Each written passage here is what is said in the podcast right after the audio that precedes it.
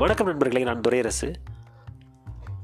இந்த பதிவில் நம்ம என்ன பார்க்க போகிறோம் அப்படின்னா ஒட்டச்சத்திரம் பகுதியில் இருக்கக்கூடிய உணவு பழக்கம் பற்றி தான் பார்க்க போகிறோம் நிறைய சொன்ன மாதிரி இந்த விவசாயிகள் இருக்கிற பகுதி அப்படிங்கிறதுனால உணவு பழக்கம் அப்படிங்கிறதும் அந்த தொழிலை சார்ந்தே பெரும்பாலும் இருக்கும். ரொம்ப ஆடம்பரமாக ஒன்றுமே இருக்கவே இருக்காது. எடுத்துக்காட்டுக்கு காலையில் பார்த்தீங்கன்னா இந்த டிஃபன் அப்படிங்கிறது இருக்காதுன்னு நான் சொல்லியிருந்தேன். அதாவது இட்லியோ தோசையோ பணியாரமோ அப்படிலாம் சாப்பிட மாட்டாங்க. அதுக்கு மாறாக காலையில் சீக்கிரமே எந்திரிச்சு வேலைக்கு போவாங்க. அது வெளியில் வேலைக்கு போனாலும் சரி சொந்த விவசாய வேலையாக இருந்தாலும் சரி சீக்கிரமே எந்திரிச்சு போயிடுவாங்க. விடியறதுக்கு முன்னாடி போயிடுவாங்க. அப்படி போகிற பொழுது காலையில் சாப்பிட்டுட்டு போக முடியாது. அல்லது கொஞ்சம் விடிகிற அந்த அதிக அதிகாலையில் கிளம்புற மாதிரி இருந்தால் கூட என்ன பண்ணுவாங்கன்னா கையில் வந்து பழைய சோறு கஞ்சி எதாவது எடுத்துகிட்டு போயிடுவாங்க.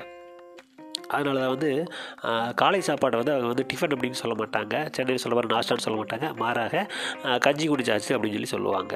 கஞ்சி குடிச்சியா? குடிச்சாச்சு அப்படி தான் சொல்லுவாங்க.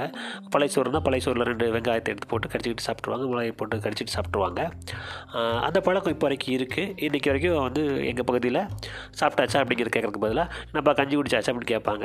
நான் இன்றைக்கி வரைக்கும் அதை நான் இங்கே வந்து பின்பற்றுறேன். சென்னையில் கூட மதிய உணவுக்கு போகிறப்ப நண்பர்களை பார்த்து என்னப்பா கஞ்சி குடிச்சாச்சான்னு கேட்குறேன்.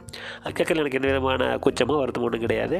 அந்த விஷயத்தை வந்து தொடர்ந்து நான் என்னுடைய குழந்தைகளுக்கு நான் பழக்கப்படுத்துகிறேன் கஞ்சி குடிக்கிறது அப்படிங்கிறது ஒரு எளிய விவசாயியுடைய குடியானுடைய வாழ்க்கை இருக்கக்கூடிய பிரிக்க முடியாத ஒரு அம்சம்தான்.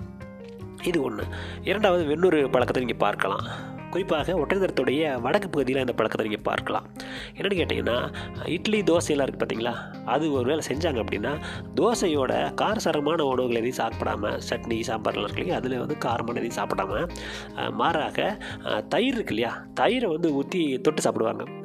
அது முதல்ல பார்க்குறப்ப எனக்கே கொஞ்சம் ஒரு மாதிரியாக இருந்தது. என்ன இவங்க எப்படி சாப்பிட்றாங்களே அப்படின்ட்டு. ஆனால் தொட்டு சாப்பிட்டு பார்த்த பிறகு அதோடைய சுவை வந்து ரொம்ப பிரமாதமாக இருக்குது. நம்ம வட இந்திய உணவுகள் நிறைய சாப்பிட்றோம். இந்த சாக்லேட் நிறைய சாப்பிட்றோம் இல்லைங்களா? அது வந்து நமக்கு கொஞ்சம் வித்தியாசமாக இருக்குது புளிப்பா இனிப்பா எல்லாம் கலந்துருக்கு. தகிப்பூரி சாப்பிட்றவங்களுக்கு கட்டாயம் வந்து தோசையை வந்து சட்டை இதில் தொட்டு சாப்பிட்றது தோ தயிரில் தொட்டு சாப்பிட்றது ஒன்றும் பெரிய விஷயமா இருக்காதுன்னு எனக்கு தோணுது. அதனால் அந்த மாதிரிலாம் சாப்பிடுவாங்க. அதே மாதிரி ரசத்தில் வந்து வெள்ளத்தை வெல்லத்தை போடுற பழக்கம் அப்படிங்கிறது இருக்குது அசைவ குழம்புகளில் சிக்கன் மட்டன் மாதிரி இது செஞ்சால் கூட அதில் கொஞ்சம் வெள்ளத்தை போடுறது அப்படிங்கிற பழக்கம் வந்து இருக்குது வெள்ளம் வந்து செரிமானத்துக்கு உதவும் அப்படிங்கிறதுனால அந்த மாதிரி செய்கிற வழக்கம் உண்டு. அதே மாதிரி புளிச்சோறு செய்கிறப்போ அதுக்கு வந்து நிறைய வண்ணங்கள்லாம் சேர்க்காம புளியோடைய நிறத்துலையே இருக்கும். அது வந்து குங்குமண்டலத்தோடைய ஒரு சிறப்பு.